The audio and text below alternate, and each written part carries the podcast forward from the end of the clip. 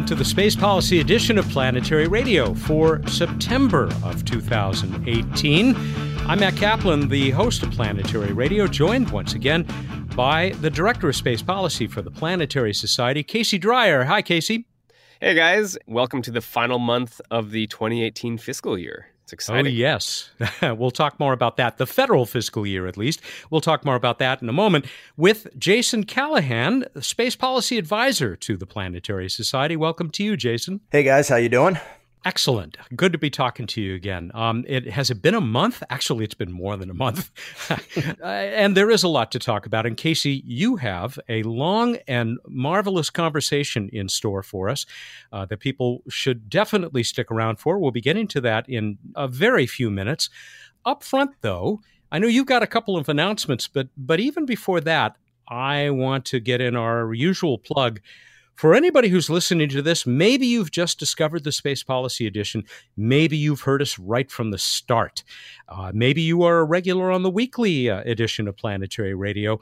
But um, if you're not a member of the Planetary Society, then you're not really fully engaged. You're not really a part of helping this program happen, helping all of Planetary Radio, helping uh, uh the Planetary Society to do everything it does, including the great work by Casey and Jason. You may think that they their lives exist just so that they can come on and talk with me once a month. No, they are very busy in Washington D.C. and elsewhere, looking out for the space policy interests of all of us who. Uh, love space and uh, planetary exploration, along with uh, their colleague Matt Renninger. They have had many notable successes. If you listen to this uh, program, you've uh, heard about lots of those, and you will hear about many more. So please consider going to planetary.org/slash membership and uh, joining us uh, because we certainly would ha- like to have you fully on board.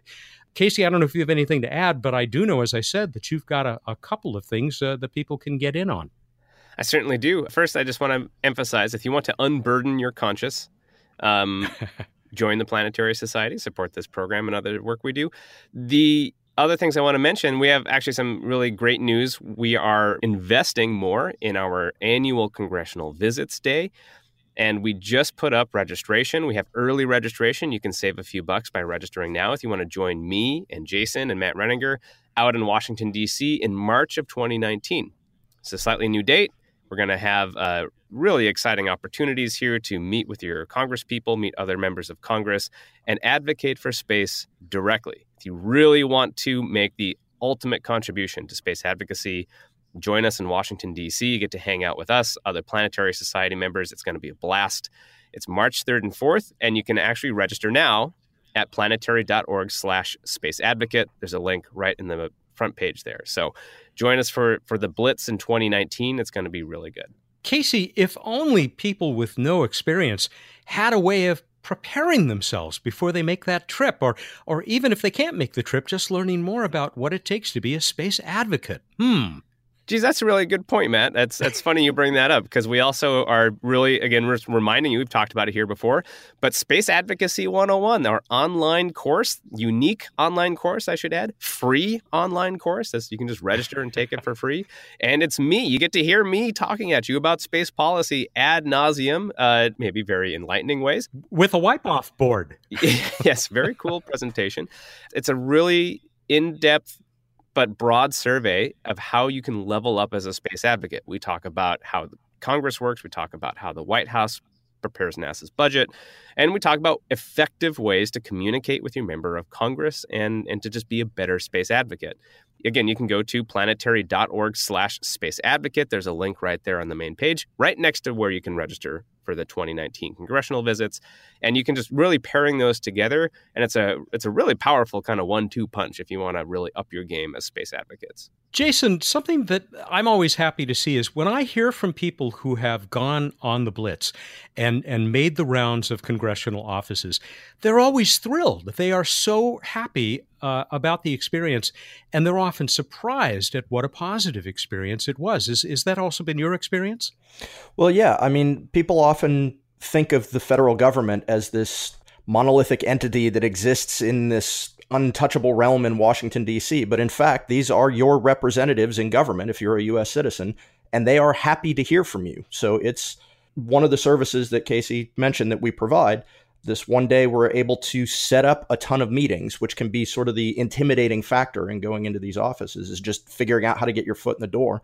And it's really great to go in and actually talk to these staff members who are almost universally engaging and they love these days because you know most days they're talking about housing policy or federal defense or something and uh, you know getting a chance to talk about space is fun for everybody i think it's a great experience and i hope people uh, sign up and by March of next year, uh, some of those uh, occupants of some of those congressional offices may still be getting uh, acclimated to Washington, D.C., because, of course, we are, as we speak, oh, not very far off from uh, the next reckoning, uh, the uh, midterm elections. Is that and, the also known as the midterm elections?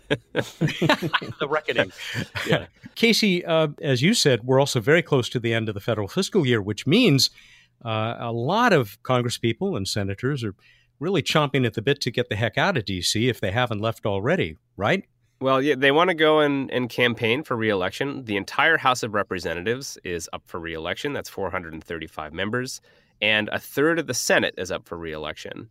They want to generally be reelected. There's a few retirements going on, but people are running for those jobs.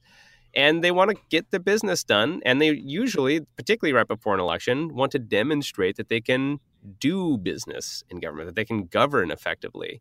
And that's going to be interesting because from after Labor Day, when Congress really returns into session here, there's a, about 11 working days of Congress before the fiscal year ends. Fiscal year ends, and if we don't have a budget approved by Congress for the United States, the government shuts down. Not good. It's it's a big mess. It's very disruptive. This has happened obviously a few times over the last few years and it can be used politically for one way or another, but generally the party in power wants to avoid shutting down the government uh, because it kind of shows that they can't govern effectively. Yeah, I mean, Congress's primary role is providing money to the federal government through through legislation and you know it's it's the one thing that they have to do all the other legislation is is sort of optional and it's up to to debate, but yeah, you've got to fund the government, and if you can't do that one thing, you have one job, right? And uh, right, the power yeah, of the purse. Right, it doesn't look great if you can't if you can't deliver. So we have ten days or so to to do that. In addition, the Senate is grappling with the confirmation of a Supreme Court justice, which may go beyond September, but it's going to take up a lot of time. And uh, there's a lot of details yet to be worked out. And and we, you know, there's two budget proposals out there, particularly relevant to NASA, one from the Senate, one from the House. Both are generally good. The House is, I would say, overall better for NASA than the Senate's version. And they're working out that compromise right now. So if you want to talk to your member of Congress, uh, now's a good time to do so. We actually have some petitions on our website, again, at planetary.org slash space advocate that address a few relevant topics on this. It's good to remind them that you care about space. But again, not a lot of time to work through. And so I think there's a strong possibility that we will see what's called a continuing resolution, basically a stopgap measure where they just throw up their hands and say, we'll just continue the existing authority to spend money for a couple of months, get us through the election, and we'll deal with all the messy stuff after the election. Yeah, that would not be great. There are a number of projects in planetary science at the moment that are sort of dependent on somewhat stable funding. And if they don't, if that CR drags on for very long, those projects could be in real trouble. So it's something we'll be keeping an eye on. So here's a, a way for you to uh, get involved if you're uh, hearing this in time uh, without having to head for DC. Um, head for the Planetary Society website and uh, get in on some of that, uh, on those efforts that Casey just talked about. We should start getting ready for that uh, conversation you had, Casey. You want to introduce it to us and then we can talk a little bit about it we had a very important report come out, and God knows I love reports in in policy. I mean, reports make policy. it's it's kind of weird. The, when, when I was starting in this field, all of you know six years ago now, I remember talking to people who were saying, "What really changed this particular topic? What finally helped address X, Y, and Z? Like, what finally helped fix it?" Ultimately, the answer was always, "Well, a report from the national academies came out and told us what to do." it's kind of stunning again just like you get a group of people together who carry that respect and authority and they write down stuff on a piece of paper and sometimes that is the key to moving forward with a solution to some sticky policy issues. And we just had this brand new report come out in reference to kind of the ultimate report for planetary science, the Decadal Survey, which comes out every 10 years. The last one came out in 2011, applying to the years 2013 through 2022. We're halfway through that. And so we had a review, a an analysis. I had like a NASA was kind of up for analysis from an external body of the National Academy saying, how well are you adhering to our recommendations in this decadal survey? And it's a it's a big deal. It's an important report. Your guest, Louise Proctor, she had a lot to do with preparing that report. Indeed, she was the co-chair of the committee that wrote this report. A very well-respected planetary scientist. She's the director of the Lunar and Planetary Institute in Houston, a very uh, storied and, and respected science institution. And she uh, led a team of, I think, about a, a, slightly over a dozen people over the last year putting this report together. Jason, actually, you know a lot of people in the national academies and particularly in the Space Studies Board that also support reports like this. And I think it'd be good just to give some context. Why are these reports so respected? Uh, what makes them effective like this? The National Academy of Sciences is the oldest division within this organization. It dates all the way back. I think its charter was signed by Abraham Lincoln to give you an idea of how long this group has been around. It's a nonprofit organization. It's now called the National uh, Academies of Science, Engineering, and Medicine. The second two were sort of added in the 20th century. There's the academy itself, and then there's sort of the research arm. Uh, it used to be called the National Research Council. That's now been absorbed into the, the larger organization. But within that organization, they have standing boards. And one of those boards is called the Space Studies Board. It was originally the Space Science Board, and it was founded back before the existence of NASA. And it was giving science advice to the federal government during the International Geophysical Year, which was actually two years that took place just before the formation of NASA, and was sort of the United States' first foray into space. There had been a lot of space research, a lot of scientists talking about doing research in space prior to that. But the IGY was really where we first sort of started stepping into, into the space realm. The Space Science Board was integral in sort of figuring out the details of, of what the US component of that would look like. Then you had the launch of Sputnik, you had the formation of NASA, and there was a big fight at the very beginning of NASA as to who would give the agency direction. Would it be the Space Studies Board or would it be NASA internally? The fallout from all of that basically was that the Space Studies Board would provide scientific recommendations to NASA, but it would be up to NASA to execute those. That was sort of the, the state of affairs for about 20 or 30 years. During that time, the astronomy and astrophysics community began relying on the Space Studies Board to form committees about every 10 years to look at, at the entire portfolio of their activities and sort of give direction for what that would look like over over the, the coming decade. And in early 2000, NASA kind of looked at that report and said, you know, we should be doing this for all of our space sciences. And so in the early 2000s, you saw the very first decadal surveys for planetary science, for heliophysics, for astro, for uh, uh, not astrophysics, for uh, earth science, for microgravity research. And these reports came out and were incredibly influential uh, it allowed industry to figure out what NASA's plans were likely to be over a 10 year period so that they could sort of tool up for what that would look like. It allowed the community to figure out what kinds of missions they would they would want to propose. The community of course has lots of input onto these reports. These are supposed to be the consensus of the scientific communities uh, reporting back to the federal government. But as as we said, it's an external uh, report. It's not directed by NASA. NASA determines what the, the the scope of the report will be, but then the the conclusions are all completely from the community, which is the really powerful part of these reports. Uh, beginning in 2005, Congress began writing into the NASA Authorization Acts that NASA should use these reports to direct its activities. And in fact, over the years, uh, that language has gotten stronger. And most of the uh, directions coming from the authorization and even the appropriation now explicitly states that the rationale for these expenditures comes from the decadal surveys. They're incredibly powerful policy tools, and they really give the, the science community the ability to shape policy when it comes to space science. Do you think it's a good approach? I mean, it, it has the force of law behind it, it sounds like. It does. Like all things human, there are flaws. Uh, the nice thing about doing a 10 year approach and then having these incremental reviews. So the report comes out and it covers a 10 year period. And then five years into that, you do a midterm review, which is the report that we'll be discussing today. What that allows for is tweaks to the process. So if something didn't work particularly well in the previous report, you can change that. It's it's a slow process, but I think it's far better than what we had before, which uh, was sort of an ad hoc uh, process. There were different committees under different organizations that would sort of give particular science recommendations, but then you also had scientists going to Congress, going around NASA or going around the, the community consensus process and just getting pet projects funded by you know particular senators or congresspeople. Uh, it was not a transparent process, and it led Congress to often view the co- the community as not a particularly coherent group. This process really changes that dynamic. It allows Congress to go to one place to figure out what the community wants to do. It gives the entire community a rational, predictable method to get their viewpoint across.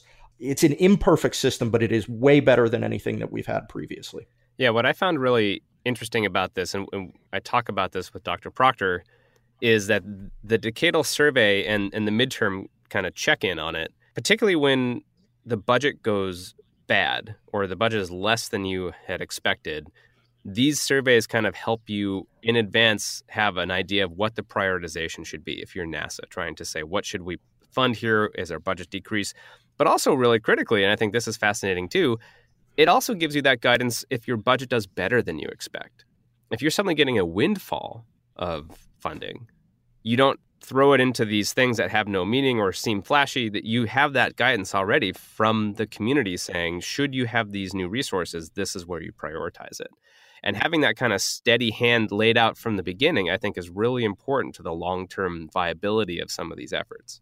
That actually came about. That's that's one of the tweaks that i was i was mentioning earlier. The the first decadal survey for planetary science did not have those kinds of recommendations and it was a more rigid structure and the community found that that was less useful. So in the statement of task for the, the most recent planetary science decadal survey they actually requested that you come up with some rationale for prioritization. And that's been i think very effective. It's allowed a lot of uh, support for discovery and new frontiers missions as opposed to just throwing money at flagships. Uh, it's allowed for a lot of support for the, the research and analysis and technology budgets. I agree with you. It's it's a fundamentally useful process to have, but even so, I think that the upcoming decadal will still tweak that formula a little bit to make it even better. So when I said it's an imperfect process, what I should have said is that it, it can be an imperfect process, but more often than not, it's actually a very effective process. Do these studies, recommendations, reports, do they directly or indirectly touch on other things that NASA is up to, like this Space Launch System, the big rocket, or the International Space Station. Interestingly, the difference between the space science community and the human spaceflight community uh, is such that it's very difficult to find a unified constituency for specific kinds of human spaceflight missions. With science, you look at these decadal surveys and the, they're predicated on looking at what scientific questions are best to answer. Well, from a human spaceflight perspective, most of what you're doing is actually an engineering challenge, not a science challenge. And so you don't have the same basis of community necessarily that you do for, or it, it's a different type of a community than a science community. So it's far more difficult to figure out what the structure of a, a decadal survey for human spaceflight would look like. Uh, we've tried that a couple of times. Uh, there have been a number of reports coming out of the national academies talking about the direction of human spaceflight but it's a it's a fundamentally different process than the decadal surveys. It's actually kind of an interesting contrast to, to delve into this just for a second, because in science you you actually have widely agreed upon scientific priorities fundamentally. You know, even though scientists argue with each other all the time, that's what they do. Long enough, you get a, a scientist in a room. Overall, they will agree where the big questions are, where the big unknowns are. Right? You have this external concept of science that drives consensus even if there's disagreements and people's like pet projects. You don't have a single external concept to drive consensus in human spaceflight because there's no primary, as Jason was saying, there's no single reason why we do human spaceflight. So it becomes a series of engineering issues. But there's nothing objectively saying the moon is more important than Mars or vice versa. And so, mm. science, you have the whole process of science you have these external questions that drive consensus and that's what makes these effective. That's ultimately what gives you the consensus. Absolutely fascinating. This is such a good introduction to uh, to the uh, conversation you had with uh, louise proctor uh, casey. Do, do either of you have anything to add before we uh, jump into that? I, I do want to just talk about ourselves for a moment one of my favorite subjects and that is it, this isn't just a midterm decadal review. Uh, congress had actually mandated in the 2017 nasa authorization bill a lot of it from prodding by us to say that NASA or, or, the academies need to study the current Mars exploration program, you know, the robotic Mars exploration program at NASA, and say, what's the status of this program and what are some of the major issues that they're facing? A lot of you may remember that last year, uh, Jason and I and, and others worked on a report called Mars in Retrograde, which attempted to answer the same question. And we found uh, significant issues, particularly with ongoing infrastructure, telecommunications at Mars, the lack of any future missions beyond sample return or, or really Mars 2020. And the National Academy studied that same question and, and put it into a chapter in this report. So we kind of have a report within a report. It basically said the same thing that we did. It was a little more soft, I think, in its recommendations because we have fewer people to appease. But broadly, they, they identified the same issues, which was telecommunications infrastructure is is very fragile. And going forward, if you have a failure of these ancient orbiters. They, I love that they said that the Maven is the only U.S. orbiter at Mars that's less than 12 years old, which is pretty stunning. Hmm. They, they identified that. They said that there's no long term plan for Mars and that NASA needs to develop a plan. That's exactly what we said. The good news is that sample return seems to be progressing well and that they were very impressed with the technology development for the Mars Ascent vehicle. Uh, but they also used uh, some of the work that Jason and I put together in some of the budget analysis for our Mars in retrograde paper. So if you want to see some of the quality of work, if you need a, a, sense of like what you're investing in as a member of the Planetary Society, it's good enough for the National Academy. So I, I'm pretty proud of that. Yeah, I agree. That was that was neat. Of course, we will put links to uh, both of these reports, both the uh, one from the academies and uh, the one from the Planetary Society, Mars in Retrograde, which is uh, already available on our website, isn't it, Casey? Indeed, it is. But we will link to it again because it's a great piece of work, in my humble and objective opinion. so, all of that will be available. If you're not already on our website, you can get to it uh, from the links we'll put on the page for this program at planetary.org/slash radio, but you can find it elsewhere as well. I'd just like to thank Dr. Proctor for coming on the show. Uh, she is a wonderful voice for the space science community and an incredibly competent space scientist in her own right. And we're really, really lucky to have her on the show. Oh, yeah. And she's working on the Europa mission, which is just, we'll have to have her on at a separate point just to talk about that because uh, that's pretty exciting in its own right. Yeah, of course, and and something that we uh, cover regularly in the weekly version of Planetary Radio. So let's get to that uh, conversation that Casey had just a few days ago with Louise Proctor. She is the director of the Lunar and Planetary Institute. Dr. Proctor, thank you for joining us here in Space Policy Edition. Thank you for having me. So, real quick before we go into the midterm decadal report, I'd like to just establish some of your uh, bona fides or bona fides. Can you just give me a little sense of what's the Lunar and Planetary Institute? Uh, what does it mean to be the director of it? You are also a planetary scientist in addition to directing this institute. Love to hear a little bit about some of your research focus over the years. Well, the Lunar and Planetary Institute um, has actually been going for 50 years. Uh, we celebrated our 50th anniversary just a few months ago. Uh, I've been the director here for a couple of years. We are a program that is run for NASA by the Universities Space Research Association, uh, which is itself a group of about 106 universities uh, across the US and abroad that are very heavily invested in space science, aerospace engineering, things like that. So we do a lot of things here at the LPI. The one that most planetary scientists are familiar with is uh, that we run the Lunar and Planetary Science Conference each year in Houston. Uh, which is itself celebrating its own 50th anniversary this coming March. Uh, but we also run many other workshops and conferences for NASA. We do research here, um, cutting edge research, in some areas, um, and we've been doing that, you know, since the beginning of Apollo So we also have education groups. We do an intern program, various other activities, but all in service to NASA and the planetary community. So we like to think that we kind of bring NASA and the planetary community together, and we act as a kind of facilitator to push planetary science forward. And you're based in Houston, right? Yes, we are based in Houston. We're about five minutes down the road from the Johnson Space Center, and we have uh, this is our second building in our history. But originally, we were just across the road from what was then the Manned Space Center, is now called the Johnson Space Center. As for my personal history, I've spent most of my career working on planetary space missions. Uh, when I was a graduate student uh, in the planetary program at Brown University, I got involved in the Galileo mission and just fell in love with robotic space exploration. And so I've worked on a number of missions ever since, particularly the Discovery program. I worked at the Applied Physics Laboratory uh, for most of my career, and then I came here to the LPI a couple of years ago to become the director.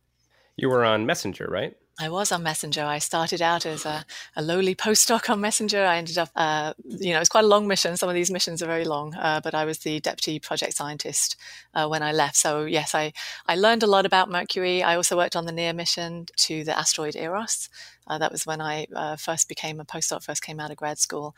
And in the background, I have been pursuing my sort of one true love, which is really icy satellite science. Uh, so I've been working to try and get a Europa mission off the ground for many years, and we were, of course, finally able to do that uh, a few years ago uh, with what is now the Europa Clipper mission. So it's very exciting that my career started out looking at uh, images of Europa and Ganymede. And, uh, you know, hopefully before my career is over, I will get to see more new data uh, of the surface of Europa and hopefully Ganymede too. De- depends which uh, launch vehicle, I guess, we end up using for Clipper. Um, I, so I do want to put a pin in that. We, we will definitely talk a little bit more, more about Clipper. I'm excited mm-hmm. to hear your experience on that.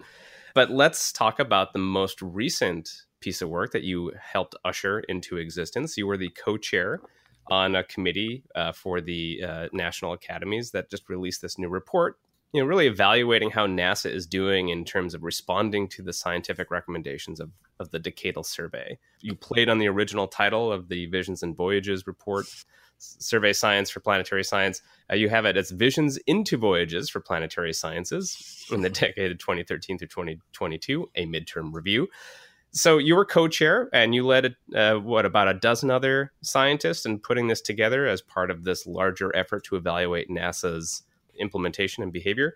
How is nasa doing? What's the big picture takeaway that you want people to know from this report? Oh i think the big picture takeaway is that nasa is doing extremely well. At the beginning of the decade when this new decadal survey kicked in that survey panel, especially the steering committee, had come up with various different budget scenarios. And they had a, you know, a, a, a, sort of here's what we expect budget scenario, a here's if things are really good budget scenario, and here's what we will do if things aren't so good budget scenario.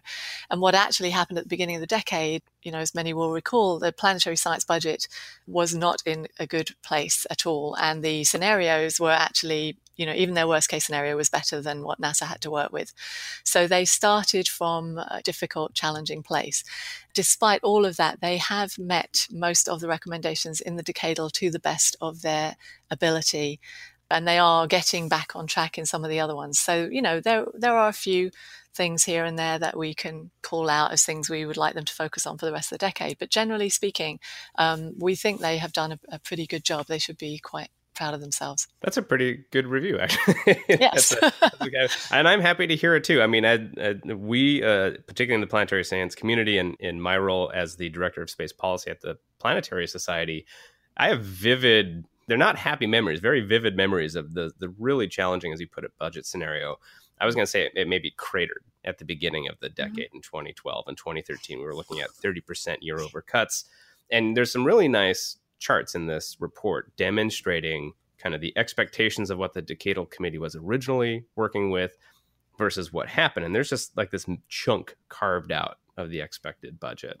And it's been right. going up ever since. And now we're actually into this really interesting period where we're peaking above what the decadal survey committee ever expected. Mm-hmm. And you can kind of fill in that missing gap with this new hump of funding that we seem to have now. It's kind of building that back up. But the ability of NASA to to meet these recommendations, you know, I think that's what uh, I always felt like there was a lot of Talmudic kind of argumentation about what the decadal survey actually meant versus what it didn't. And so, can you go in a little bit more of how did NASA, even in this challenging budget, what were some of the key things that they did to meet the recommendations in the original decadal? Yes, and, and I will just say you, you make a really good point there because uh, I've learned a huge amount during this process about how important it is to have very clear, concise language when you want to. If you want to be a little ambiguous, you know, you leave some wiggle room. But um, trying to interpret, uh, you know, what did the original decadal survey committee mean when they wrote this has been uh, quite quite an interesting basis of several conversations. And you were um, on that original. I mean, you were involved in the original decadal survey. Yes, I was on the satellites panel at that time. So, um, and and just to you know give your listeners a little background, how that worked is that each panel had two co-chairs, and those co-chairs were part of the overall steering committee. So even on our panel, we went through a lot of discussion. We did some studies. We made recommendations, but even we didn't know what the final decadal was going to look like. So it's quite interesting seeing, you know, the overall sort of prioritization among the different areas, the different parts of the solar system. The budget was a bit low, so they couldn't do everything. They were extremely good about uh, keeping to the recommendations for research and analysis funding. So this is the kind of bread and butter of science. You know, if we want our science to move forward, we have to analyze the data that we are bringing back from these wonderful missions and figure out what it means for our understanding of the solar system, you know, of our environment here. So they did that. There was a recommendation in the decadal that the R&A budget should be put up, I think it was 5% above uh, the level it was in 2011. And um, I think it was a percent and a half above inflation beyond that. NASA has done that. They've actually, I think, exceeded that. So that they're, they're at a very good place now. They're something like 30% above where they were in 2011. So that's looking pretty good. The other recommendation they did a really good job on uh, was the technology development. The recommended investment for this decade was 6 to 8% of the NASA budget each year. And they have generally exceeded that. And they have been doing some really nice focused development on technology, looking at technologies that were laid out in the decadal, technologies that will be useful for more than one mission, you know, things like advanced propulsion, um, advanced thermal environments, you know, things like that. Um, and they have just done a really nice job of getting those technologies in a good direction. So they they have met most of the recommendations on the decadal, and those technologies are going to really start paying off as we fly missions forward. So those were the main things. They also met the two flagship, uh, the two highest priority flagship recommendations. One was to descope what was originally the MAX C rover and turn it into it's now the Mars 2020 rover. So it's very descoped from the MAX-C rover to get it into a certain cost budget. And this is the rover, of course, that will go and cache samples on the surface of Mars and bring them back and stash them so that they can be retrieved and brought back to Earth at a later date. And the other um, high priority, the highest priority flagship, there were three flagships that were hoped to be flown this decade. The two highest priority were the Mars and Europa. Europa, the mission concept that was presented to the decadal. And I had worked on that uh, in the study phase for some years in various iterations of it. Um, but that was deemed to be too expensive to be flown in this decade. And so that team, our team, was told to go back and get the cost down and try and find new money, which usually means going to Congress and saying, you know, we've got this great mission, but we really need help funding it. Both of those things were done. And so the Europa mission is now descoped. It is uh, much more cost effective and it is focused only on Europa. And that uh, mission is the Europa Clipper, which is just ending its phase B. It's just had a, a, very good review actually this week. So those two they met. Where they didn't do quite as well uh, was on the smaller missions, Discovery and New Frontiers, the sort of half billion and billion dollar class missions. Um, there is a possibility NASA could still get to the recommended cadence by the end of the decade, but it will be difficult for them. So that was somewhere where, you know, they had still selected missions, but not quite at the rate that the Decadal had hoped that they would do. So you bring up a really good point about small missions, and this is, the, I think, the most ongoing critique that I've heard from other planetary scientists. That really, it was pretty clear, I think, in the Decadal survey that given a tight budget situation, NASA should prioritize the high cadence of small missions like Discovery, uh, medium-sized missions like uh, New Frontiers to the exclusion of flagships. But really, we saw the flagships move forward and the small missions the speed and cadence of those development really dropped. Do you do you agree with that assessment, or was there more complexity there? I think there is more complexity because you know nothing is ever black and white, right? The decadal was pretty clear that NASA should try and maintain a balance across mission classes and across solar system targets. So there's another argument there as to whether they have addressed the balance across solar system targets. So maybe we'll come back to that later. But as far as mission classes go, the highest priority mission was Mars 2020, which they started implementing, you know, went away, went ahead with almost straight away. So they did do what they were told by the decadal, and the decadal had also made a pretty strong recommendation about Europa, right? If you do this and this, then this should go ahead too. Well, that team did this and this, and so they went ahead. And of course, there was very strong congressional support. There is very strong congressional support for the Europa mission. That's one of the reasons why the, the NASA budget is better than it's been in a long, long time. If you're NASA, what do you do with that? You can't really walk away from that and say, thanks very much, but we don't want this money. You know, we want to just go ahead with this, especially when it was called out as a high priority in the decadal. Um, they were also, of course, trying to work with smaller budgets, but keep technology development going, keep R&A going. So they may yet catch up in the decade, right? So the decadal survey recommended that the discovery cadence should be about about one every 24 months as we note to them in our report, if NASA chooses three missions out of the next two AOs, then it will still meet the uh, cadence for discovery. So it's not completely out of the question that they will do that.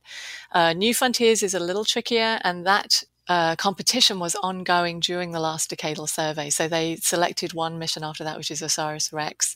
Uh, they are expecting to put another, uh, sorry, they've got one more uh, competition in play right now. Of course, Dragonfly, the Titan drone mission, and Caesar Comet Sample Return are both uh, going head to head at the moment to see which one of those will be the next New Frontiers mission. We are expecting there will be another AO announcement of opportunity that comes out before the end of the decade for uh, what would be New Frontiers 5, the fifth round of New Frontiers. So we don't think that NASA has enough physical time to go through the process of pulling together an AO, getting it out on the street, you know, making sure the finance is available. I mean that the the whole assessment of these mission concepts is a very lengthy time consuming and important process that shouldn't be rushed. So they probably are not going to get to where they want to be with new frontiers, um, but they could still do it with discovery. So, yes, there is an argument that no, they should have just cut out the flagships, but the decadal did say a balance of mission classes as well. You know, it, it did have these decision rules. NASA, I think, could probably argue that they are trying to meet this recommendation over here. Yeah, it strikes me as a good reminder of the there's an institutional aspect of this as well. Like uh, NASA isn't operating in a vacuum. Right. And if you hadn't done any flagships, that would pretty much be the end of the Mars program and and the workforce yeah. behind that program. Same with uh, Clipper, you had this incredible, I'd say maybe once in a generation opportunity with a yeah. very like it just a, incredibly strong uh, supporter in Congress and others. To walk away, I guess, too quickly from those, I mean, and focus on small missions. Small missions are important, but they they're almost in a sense too small to mm-hmm. generate the kind of coalitions necessary for ongoing funding and awareness and interest and and you know the flagships are what really brings people that that's where you push the boundaries right? That's why they tend to be so expensive. They you take those risks in a sense. But they but i have to say the flagships um, the science that comes back from a flagship i mean i always like to say the whole is greater than the sum of the parts. If you look at cassini i mean that was i don't know what the final number was you might know better than me casey but it was something like i've heard 4.6 billion which is, I think, comparable to what the original Europa mission would have been that we presented to the original Decadal. But the amount of science we have done in the Saturnian system from Cassini and the discoveries that have come from that have been unbelievable. You know, so there is a really good argument that there are some things where it absolutely makes sense to put these big missions with a lot of instruments, a big science team, a lot of diversity. You're also training the next generation on some of these that you can't do so easily on a, well, you can actually train the next generation on something like a Grail, you know, a very quick uh, mission or maybe some of the Mars missions where you have a launch opportunity every couple of years. But even, you know, I was in grad school when Galileo flew, and most of my colleagues who trained up on the Galileo mission are no longer in the science field because they couldn't get jobs because no one was doing any icy satellite work. You know, Cassini was sort of uh, in the planning stage at that point, but that team was already selected. And, you know, there is an argument here for the longevity. And we're seeing that a little bit now with the moon, the return to the moon. Um, you know, a lot of the Apollo guys just aren't around anymore. That expertise can so easily get lost if you have these big, long gaps. And certainly with the outer solar system, it, it's called the outer solar system for a reason. It takes a long time to get there. You know, new launch vehicles can help, but it's still a big commitment and it's a, a big financial commitment. And it, you've got to make it count. You've got to make it worthwhile. And I don't, of course, uh, in any way suggest I'm speaking for NASA. I have no idea what goes through their minds, and that's part of it. Is we don't know what's going on behind the scenes. We don't know what kind of financial, political things are going on. You know, there's a lot of decisions they have to make. It looks very easy from where we're sitting to say, well, why didn't they do that? You know, why didn't they fly my favorite mission? But they have a lot of different constituencies and they are responsible for the integrity of the science and the exploration and technology. You know, they've got so many balls in the air. It's not easy what they do. And I think I, during this process of writing this report, I've really come to appreciate that actually, uh, just how hard it is. That's good to emphasize. These are recommendations. Oh yes, not, that's right. Do yeah. it or not, right? That you have. You, this is an outside the National Academies is you know mm-hmm. independent provides independent scientific analysis and recommendations to government. And mm-hmm. this is one of the processes of this. So if NASA does or doesn't do anything, you don't have any like enforcement, right? You, right. you exactly. Like, make we, them do one thing or another. Yeah, it's just advice. It's like we think, you know, we, the science community who've spent our whole lives thinking about, you know, these big thoughts, we think that your best path to get the most science is to do this, you know, certainly in the planetary science division.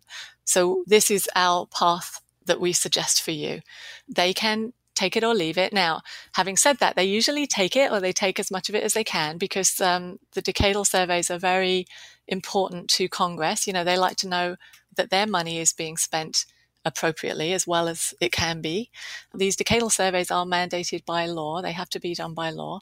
And the midterm reports are done by law. Um, so it's in NASA's interest, I would say, to follow the decadal as much as they can. But at the same time, as you point out, it's not gospel. They don't have to do it. It is just guidance for them. But it is worth pointing out, maybe this is a good time to say it, that the decadal surveys are tremendously important. And I have heard them described as a sword and a shield, a sword for cutting through to the really important science objectives and goals from the science community and, and taking on board any new discoveries, but also a shield against getting distracted by other things, you know, so that you really do have this 10 year pathway. And we certainly say in the report that we think it's, it, it, NASA needs to find some mechanism where they can be a little more flexible, maybe that there are new discoveries and sometimes they'll need to respond to that. And we understand that. And maybe they need a slightly more formal mechanism of doing that. But nevertheless, the overall plan is a very good plan and it, it keeps everybody focused. It stops you spending a lot of money in areas that might go away if there were, say, a change of administration, right?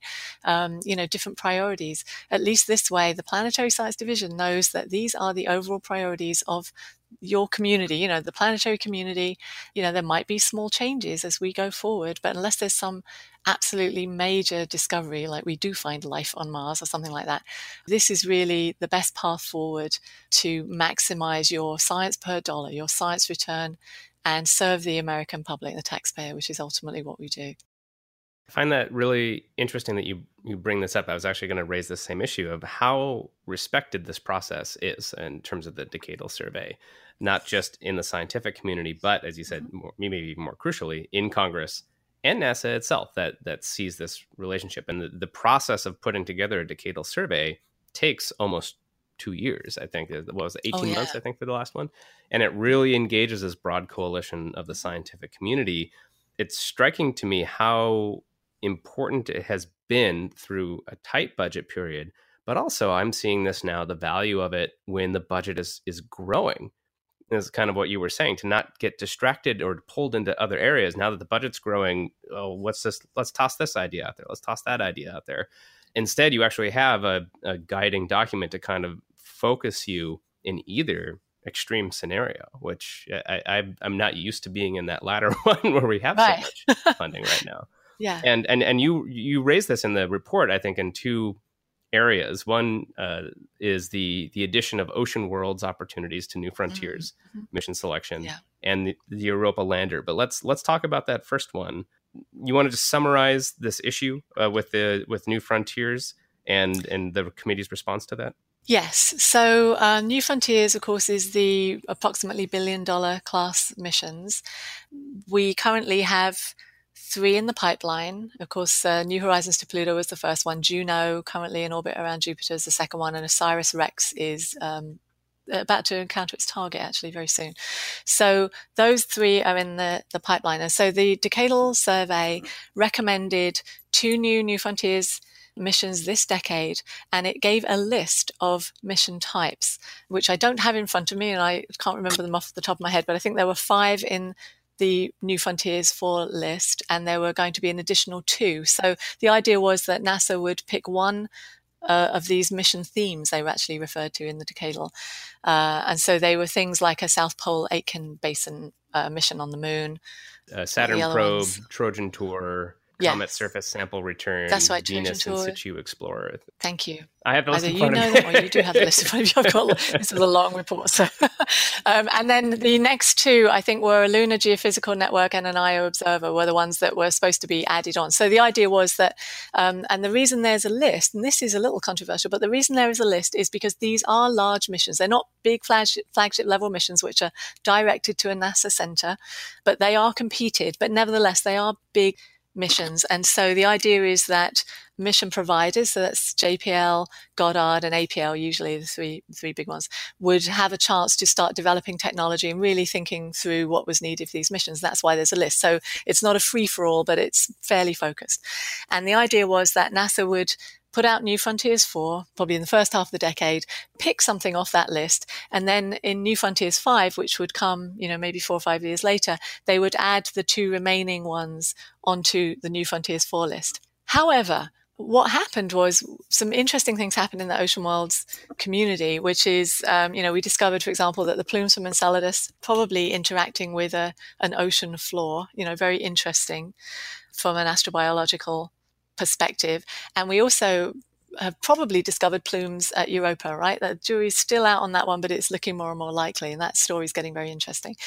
Ocean worlds in general, which we thought might be, you know, really strange, exotic, unusual things, are turning out to be actually maybe quite common in the outer solar system and beyond. There has been a push to add more meat to the bones even though we're only halfway through the decade, this is one of those areas where you could argue that there have been new discoveries that require a slight course correction, right? Not a huge one, but a slight one. And so there was um, some congressional language, I think, very early on suggesting to NASA that it start a an Ocean Worlds program. I don't think that ever made it into law. In case you can correct me on this. It was sure uh, it was recommended in a committee report, which isn't law. That's right in the report, but very strong urging, basically, right? Very strong urging, right? Um, so the OPAG group, which represents the Outer Planets community, this is a community focus group. They started a roadmap for ocean worlds, which they worked on. Uh, so they came up with a document of priorities in ocean world science. But NASA, I think, felt it had to respond to this uh, language in the committee report. The way they did that was to add two new mission concepts to the New Frontiers 4 list these were one a mission to Titan or a mission to Enceladus. And there was some uh, concern among the community because those two had not undergone any uh, studies or any of the kind of science objectives assessment that the other missions in that New Frontiers list had undergone. So, although from NASA's point of view, and maybe from the Congress point of view, it made sense to add Ocean Worlds to New Frontiers. They didn't, it happened very quickly because of the timing. They had to add them in, in at short notice and they didn't uh, have time to get any feedback from the community about is this the right way to do it? Uh, what would the science objectives be for these missions? So, to some extent, they're on a different, they're in a different starting place than the rest of the missions, which have been at least had uh, fairly brief studies, but at least those missions, we know they would fit into that cost cap and we have a, an idea of what their science objectives would be because they're laid out in the decadal survey. For Titan and Enceladus, that wasn't the case. While I think this checked the box for NASA, we know why they did it and they had you know, again, very good reasons internally for doing it this way. And it might have been the best way they could come up with to move forward and try and bring more ocean worlds into their program, there was pushback from the community who felt that this kind of went around the decadal process. And we heard from some of the other assessment um, groups uh, that they, you know, while they all understood the need for having more flexibility in the process, they were kind of unhappy about the way this was carried out. They felt that it, it just went around the decadal process. And this sort of speaks to how loyal the community is to the process. I think all of us, there are things in the decadal that, you know, we could say we don't like or we don't agree with, but my experience, just speaking to my peers, is people are really committed to the process. Is it perfect? No but it is what it is and it works pretty well. And so, generally speaking, uh, we, I think we're in pretty strong agreement that there needs to be some decadal process. Could it be rearranged? Could it be reworked? Maybe it could. Maybe we shouldn't be going body by body. Maybe we should be thinking about science themes or processes or, you know, some what are the big picture questions, doing it that way. But that's a separate issue. But the point is that we are all on board that there is a very strong need for a decadal process. And once the community has spoken, you know, we kind of tend to stand behind it pretty well. And so I think that was part of the concern. And of course, one of those two added missions uh, is, you know, Dragonfly, um, this drone mission to Titan is is one of the down selected missions right now.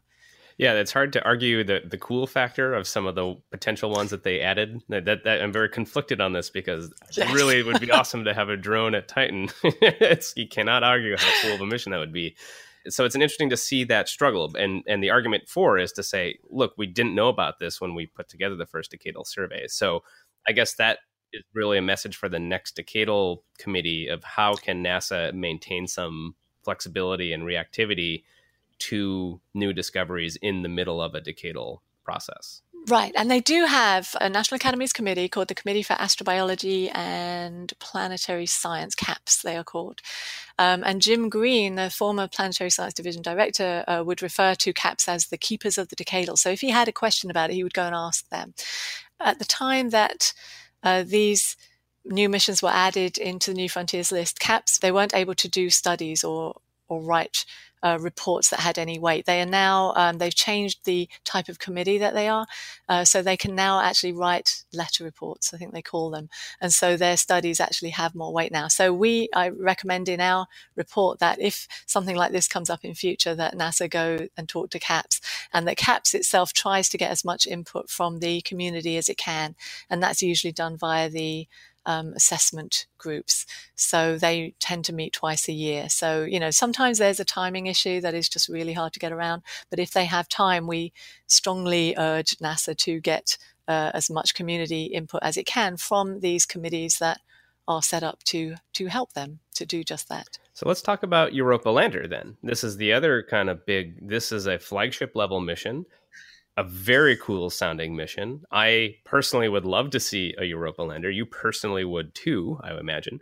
But it's, uh, as you point out in the report, not part of the original decadal survey recommendation. So, how did this committee grapple with this project? Same opportunities. You have a member of Congress who is currently proposing lots of money for this. Where did you come down on this? yeah, and this, when you say grapple, uh, that's exactly the right word because this was a really, really tough discussion.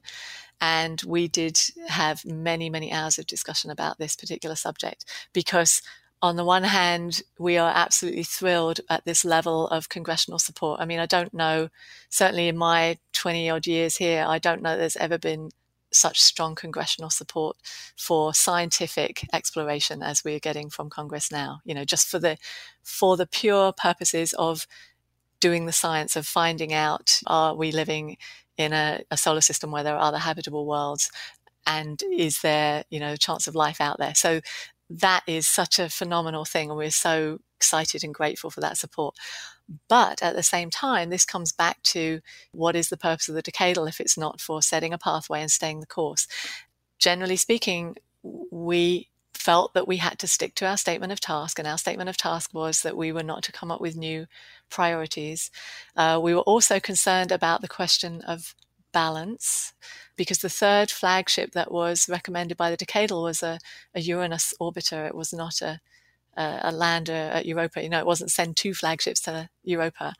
Um, there were also concerns about the potential size and complexity of a Europa lander.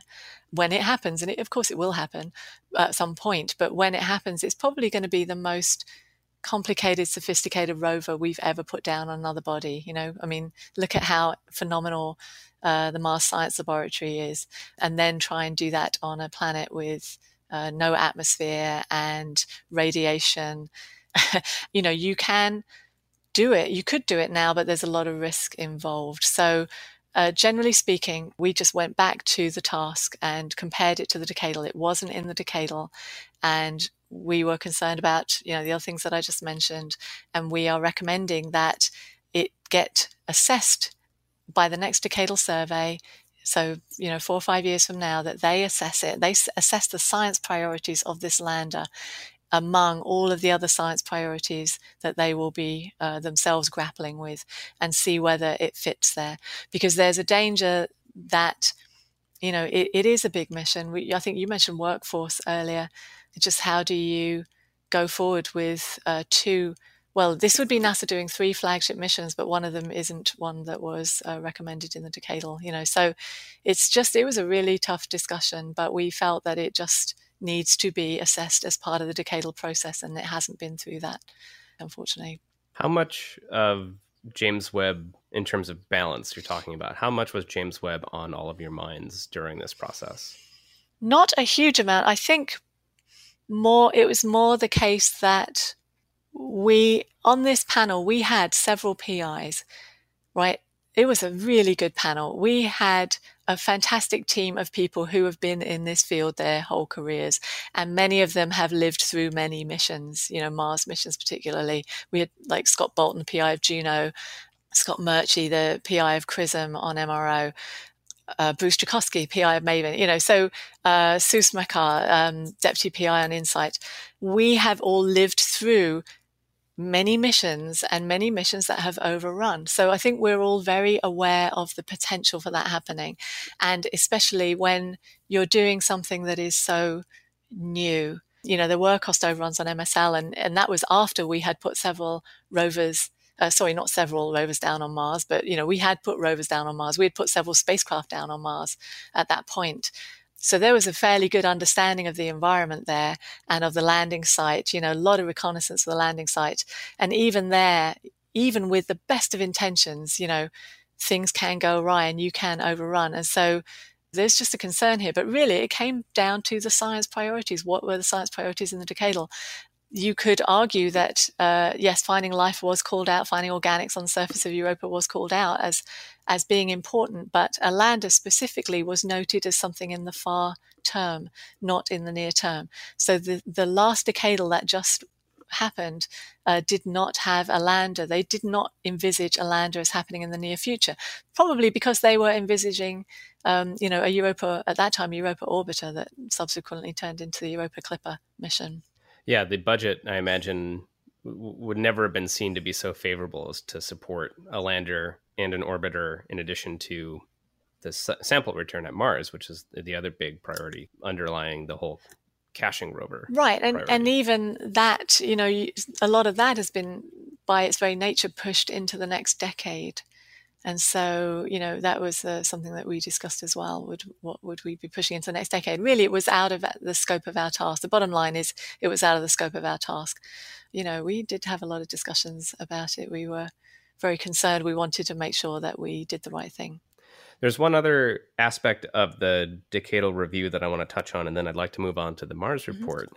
The last topic is the you kind of mentioned the third potential flagship missions to the ice giants of Uranus and Neptune, you called for a new report uh, or a new analysis of what types of missions could go out there. And I thought that was really interesting because, you know, maybe you can kind of lay out w- why do these types of early studies to begin with, mm-hmm. and you alluded to this a little bit already.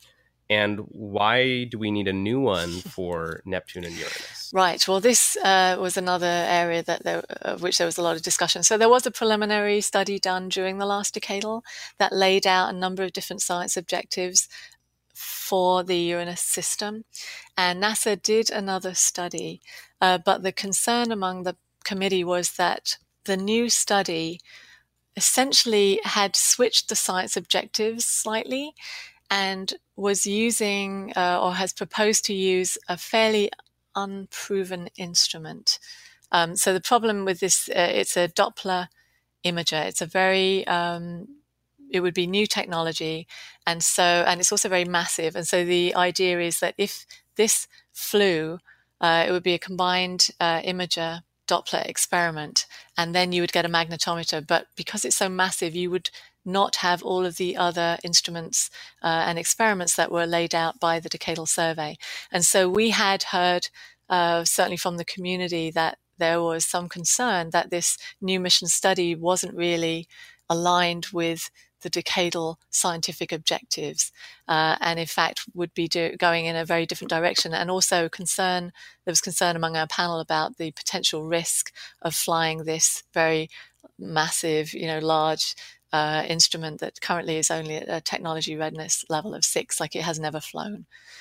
All of those things together, we are recommending. You know, this is such an important target, uh, Uranus or Neptune this is the third highest priority flagship mission uh, laid out by the decadal. Uh, but we just felt that the study that had been done, which you know is, I'm sure is a fine study in its own right, but it had gone in a different direction from the direction of the decadal. And you know, you could make the argument, well, maybe this was a, a pre-study for the next decadal, which it probably will end up being. But nevertheless, uh, you know, the decadal did have a potential third mission in this decade, and therefore that mission should be responsive to the uh, science objectives laid out in the decadal. So that's why we are recommending that uh, another study be done that is close, more closely aligned with the recommendations in the decadal. So it would be like, uh, you know, the very quick one that had been done, but much more detail than that, and really see if it can be done for less than $2 billion. Is that really the real purpose of these early studies? Just to see, it's like a gut check to see if a mission like that is doable within certain time frame, certain cost, so forth? I, I, that's certainly not the only reason, but that that was the main reason they were done during the last decadal. So this is the CATE process, uh, as it's called, and this is basically where these missions are evaluated to see, you know, so if I show up at the decadal and say, hey, I've got a great billion dollar Europa mission, you know, are they going to say, oh, great, we'll put it at the top of the list because that sounds like a really good deal? Or are they going to say, uh, hang on a minute, we want to go and check that out and see what, what we think it's going to cost?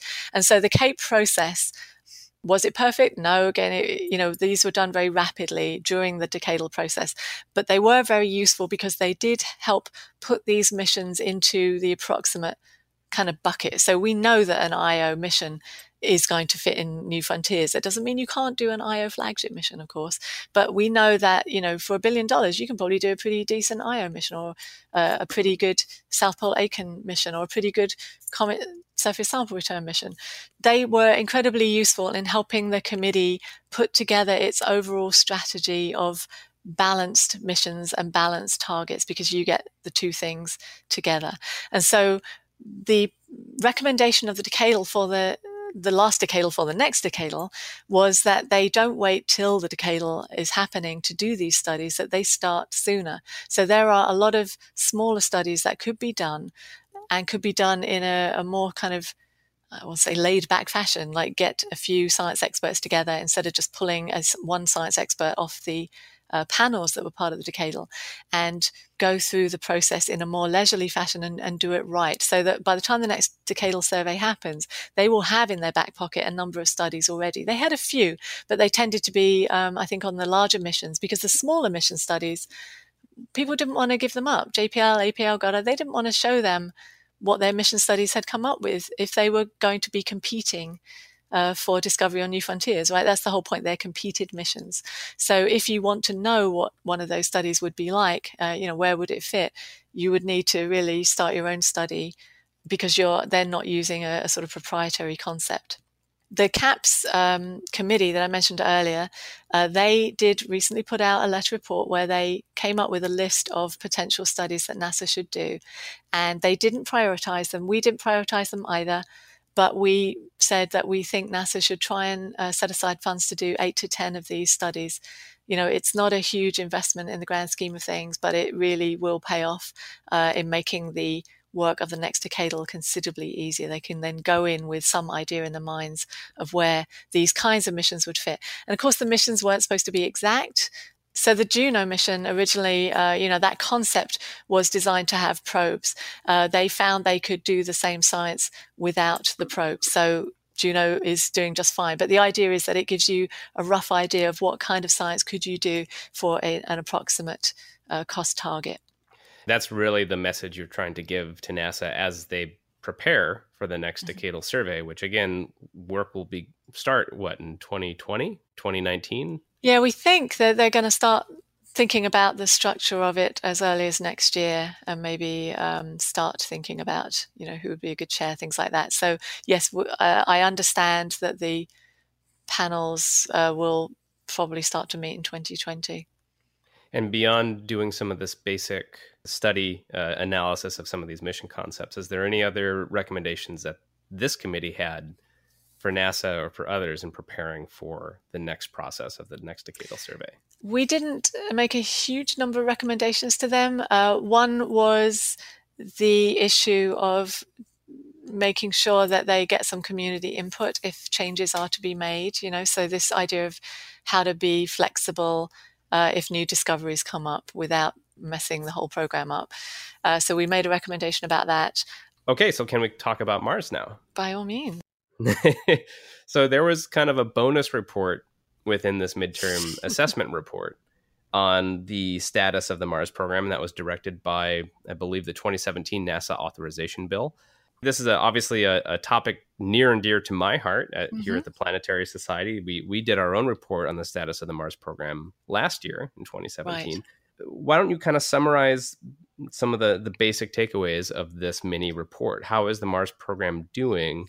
and what are some of the major recommendations that you're making to NASA for them going forward? Right. So, um, as you're probably aware, this was originally going to be a separate report that would have uh, got underway about six months after our report. And so we decided it made no sense when we were going to also be making recommendations about the Mars program. So we merged the two together. And so we had uh, a few Mars experts added uh, to our panel, and I think we, you know, some really good people on there. Very happy with what they came up with. As far as the Mars program goes, there is concern that right now there is only one mission in the pipeline. You know, one mission does not a program make, and that is the Mars 2020 caching rover. We took a long, hard look at the development of Mars sample return and whether NASA is going to be on track uh, with that. How is the program working together? And is there the infrastructure that can support it? The major findings that uh, we came up with is that there is a lot of value in being able to integrate across a program. You can integrate with international partners, for example, which is being do- done very successfully in terms of experiments, using different assets uh, to support other parts of the program as well.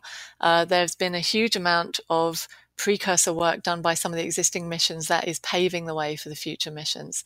And you can uh, develop technology, things like that, that uh, benefit the whole program. So there is real value in having an integrated program. And we are concerned that right now it's unclear what the future of the Mars program is. So if NASA is serious about having a Mars program, then they need to take a really hard look at it and come up with a path forward that includes you know this integrated architecture what is happening with the partnerships how are you going to move forward with sample return for example and how are you going to create an infrastructure that supports your existing missions as well. When we build missions and instruments, we build them really well and they last a long, long time, which is great. But the uh, orbital telecommunications infrastructure is fragile and aging.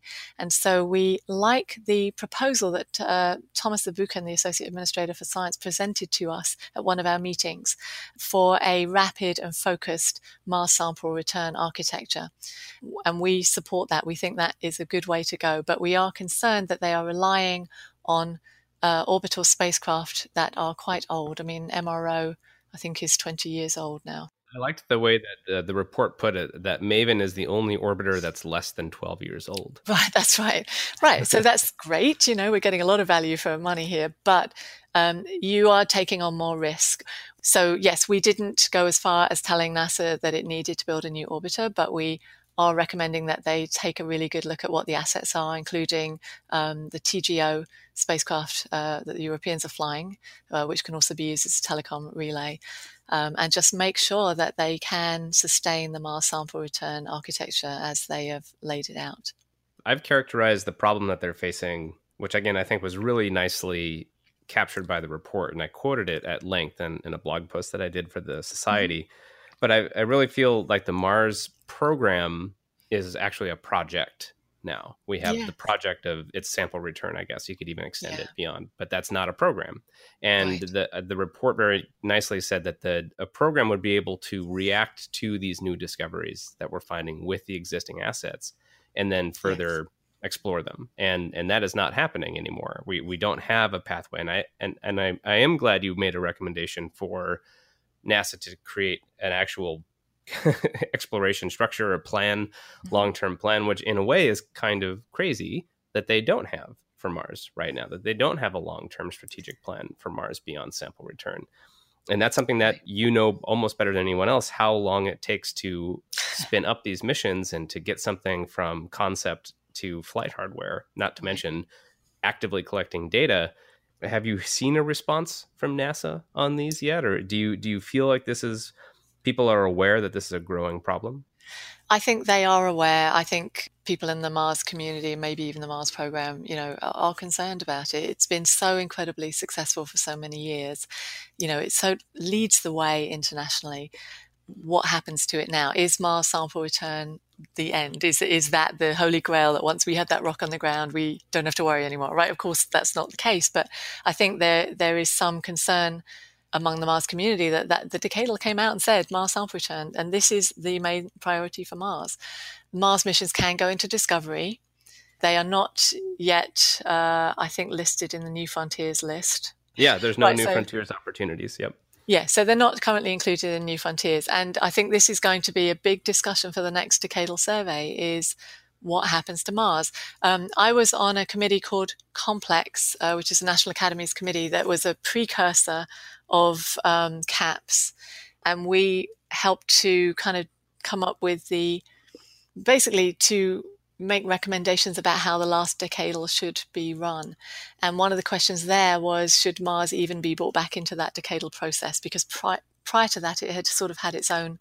You know, it wasn't part of the solar system. We joke about it, it wasn't part of the solar system, but it hadn't it been treated separate, in the same way. A whole separate analysis for it, right? right. So, uh, so in 2011, you know, we brought Mars back into the fold, but it did still have its own chapter, its own group. And obviously, Mars sample return was deemed to be the most important and workable uh, scientific priority. I think it was actually technically joint scientific first priority with Europa, but it was deemed to be doable because it could be split into pieces. Um, so that's what happened. But I know there was a lot of dismay among the Mars community especially people that don't do sample work about well hang on what, what's next for us like what happens to all this uh, great work that we've been doing and all these people that we've trained up so you know it, it is a, a serious problem and the next decadal survey are going to have to themselves grapple with where does Mars go? You know, we're, we're drilling down some of these science questions to a, a very um, high degree on Mars, but there are some who would argue that other places in the solar system, like Venus, really are fascinating, and we're learning more and more about exoplanets, for example. Uh, that we could learn a lot about exoplanets from studying Venus, but we're just not paying enough attention elsewhere in the solar system. So that is uh, luckily a question our panel did not have to answer. we, we did say, you know, if you really think this program is important, then you need to figure out what it means, what it means, and where's it going that's a good, I think, place to leave it because that's really up to NASA and the broader community. That seems like a good decadal question, but also just, just kind of a strange situation that we find ourselves in. I imagine this is not common in the history of planetary science to say we have infrastructure on another planet that we're worried about losing. I know, isn't that great? what yeah. a great problem to have. Very good problem um, no, and, and of course, planetary science itself is still, you know, I think of it as a very young science, right? The the most senior people in our community tend to be astronomers or physicists. You know, they've come in from other areas, and I I think it's fantastic that we're now exploring the solar system to this level. But yes, is it is it just a blip and then we move on to something else, or do we keep going? And certainly, this comes back to the question of um, human exploration. You know, if we're serious about going to Mars, then I think we really do need to continue. Uh, this is just my personal opinion, but you know, we need to continue studying Mars so that we're ready for human exploration in the future. So that, again, there isn't a gap. We we don't lose all the people that have right. know, are the experts now. And the answer may be, I think, that this tells you how serious claims are about human exploration of Mars. That word that right. this program is being allowed to atrophy. That that's the real. When it comes down to it, I think that tells us something. Real quick here, as we wrap up, I just want to get get a sense for the work that you and your committee did ah. for this. What type of commitment is this? I mean, we read these reports. They, you know, most people they, they, it's dropped out of the sky. We have a new report. A lot of people will read the executive summary will write this up. I, I did read the entire report. Uh, that's oh, well uh, so I get paid to do that. So it's it's part of my job. Um, but what is it like to put one of these together? How long have you personally been working on this hmm. project? I think I was first approached about it. Might have even been before the end of 2016, and immediately jumped at the chance. I mean, it's always good to do this kind of service to the community, but I, I am a firm believer in the value of the of the decadal and anything I can do to, you know, make the process better. I'm absolutely on board with that. It then took us a while. So the academies uh, try and put together a very diverse panel. So you you need to try and you've got to make it, you know, the right size. You've got to get as much expertise as you can across all of the areas that you're looking at. So in this case, you know, basically the whole solar system. And you also want a very diverse panel in terms of demographics and expertise. And I think they did that. But you also try and get a panel of people that the rest of the community are going to trust, hopefully, we've done that. I, I, was really impressed with this panel. They were fantastic to work with. Very lucky to have uh, Dwayne Day at the National Academy is just fantastic director of this study. You know, shepherding us and making sure we didn't go off on tangents we shouldn't have gone on. Um, and then the hard work starts. So it takes several months to just get the committee together, get everyone on board, go through all the conflict of interest discussions, make sure that, you know, if there are any conflicts uh, on a, a panel like this, you announce them. So the rest of the panel and the community knows exactly uh, where any biases lie. It's very, very hard to not have some biases. I mean, I've worked on Europa my whole career basically trying to get a mission off the ground. So, but everybody knows that, and I was very upfront about it. And so, uh, you know, there's some places where you have that expertise. You are the person, you know what's going on because you've been living it. But at the same time, you have to keep your biases out of it when you're trying to just do what's best for the whole community. So it's it's kind of tough doing that. It's not always easy to do that, but you've got to do that. Otherwise, you have no credibility. Anyway, so once you have the panel together and you think you've checked all the boxes, you know, you've got everything you need and you've got exactly the right expertise you need. And as I said, we did add some Mars people on because we realized we didn't have enough Mars expertise and we got some great people then. Um, then you have meetings. And so we actually were originally planned to have four meetings, but we soon realized that with, uh, you know, we had a lot of thorny things to discuss and they were going to take a while. We wanted to get it right. And also with the addition of the Mars task, um, we had to add a fifth meeting. And so we met uh, over the course of a year, I think, in various different places. And at each meeting, we would have briefings from NASA, we'd have briefings from other uh, people in the community, like the Deep Space Network, for example, or CAPTEM. We wanted to talk about curation, so we got the CAPTEM chair to come in. All the AG chairs came in and briefed us.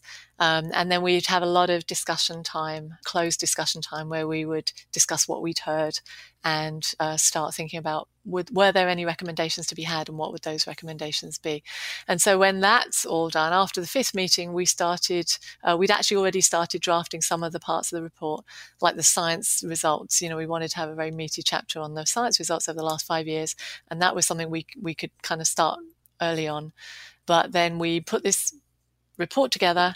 Hopefully, everyone has reviewed it, but it, you know it's a big report. You know, you've read it, um, and then it goes out to reviewers. Uh, they're anonymous to us, and they come back with a bunch of comments. Some of them have had quite a lot of comments, and then we try and address those comments. That goes through um, a Space Studies Board member, I believe, and those comments we try and address and you know fix up the report, make it just as good as it can be uh, make any final tweaks. And so then we release it. It's not an official release, but we uh, we did go and brief uh, NASA congressional briefings. I will be briefing a member of Congress this week on the Europa Lander, so it'll be fun. Thousands of hours of work, probably. Um, certainly hundreds of hours for sure. Yeah, I mean, as the co-chair, you know, my other uh, co-chair was back and forth, probably. Oh yeah, too. Joe Joe Rothenberg. So he used to be the head of Goddard. He's my co-chair. So he kind of took over the technology parts because that's a little out of my side, and I was more responsible for the science parts. I'm pretty happy with the report. Are there was there more we could have done if we'd had more time? Yes, but at some point, you know, you've got to cut it off because they're going to start preparing for the next decadal soon. Yeah, you got to finish it's it before be, the next one comes. Exactly. otherwise, it's not going to be useful. So you know, at some point, you say, "Yes, this is good enough, and this is going to be of use." And hopefully, uh, you know, I haven't had a lot of feedback yet from the planetary community, um, but the feedback I have had, generally, people seem to think that we grappled with things appropriately. Yes. Yes. Well, I mean, just personally, I thought it was an excellent check-in with NASA and a, a really good reminder how much has happened that is positive. It's so easy to focus on the negative stuff and the tough stuff. But yeah. overall, I mean, as, as you point out, really in the opening lines of this report, that this decade has been one of the most important and scientifically productive periods ever in the history of planetary science. That's a quote. That's a really great place to be. And it's uh, very, I guess, uh, the work that your committee did really comes through on a lot of these aspects and recommendations you make and then also i think it just shows uh, this is part to me of how government works really well that you, you take the experts in the field and you the power of these reports is is they're very powerful they're very influential and it's it's really fascinating to hear how these come together some of the issues that you really worked through and that the, the community takes this seriously as well yeah well thank you I'm, I'm glad it reads well and yes we hope it's going to be very useful and it's fun as well. You know, I get to work with a bunch of really smart people and think about exploring the solar system. What could be more fun than that? That's right. I know. Just like reading through, if anyone is is listening, there's just the whole chapter two, I believe it is. It's just all mm-hmm. the discoveries that have happened. Yes. The last yeah. I mean, they're just it's a spectacular reminder how much is happening out there. And I, I would love to end it there, but I have to ask you just one more quick question. Um, Go on. How great is the camera going to be on Europa Clipper? Because that's you're on the camera team, right? Oh, it's going to be amazing. We are going to be able to see the surface at tens of centimeters per wow. pixel. that's great. Which is, yeah. I mean, I have no idea what it will look like, and I can't wait to find out. Yeah, it's going to be a pretty cool camera. Uh, Dr. Proctor, thank you so much for joining us here today on Space Policy Edition. Dr. Louise Proctor is the director of the Lunar and Planetary Institute. She is also co chair of the brand new report, which I recommend everyone read Visions and Voyages for Planetary Sciences in the Decade 2013 through 2022, a midterm review. Dr. Proctor, thank you. Thank you, Casey. That's our Casey Dreier, Director of Space Policy for the Planetary Society, uh, wrapping up his long, excellent conversation with Louise Proctor. Uh, Casey, that was terrific. Thanks, Matt. I like how you keep emphasizing how long my conversations are. I just get carried away. I could have talked with her for a couple more hours. We had lots to delve into. As what I love about podcasting is that we can go into into more depth than you would usually hear. No, no, no criticism, uh, not for this because uh, I thought it was really a fascinating. I also like Casey's extremely long, drawn out conversations. They're, they're good. They're well, you you do like your topics. I do. Um, I, I, I, like coming into this. we can uh, close out for uh, for this month, but it sounds like uh, next month, with any luck, we will have a budget to talk about. Hopefully, yeah. Cross or your not. fingers. We'll yeah. have something to talk about. Yeah. Either way, we'll have something to talk about.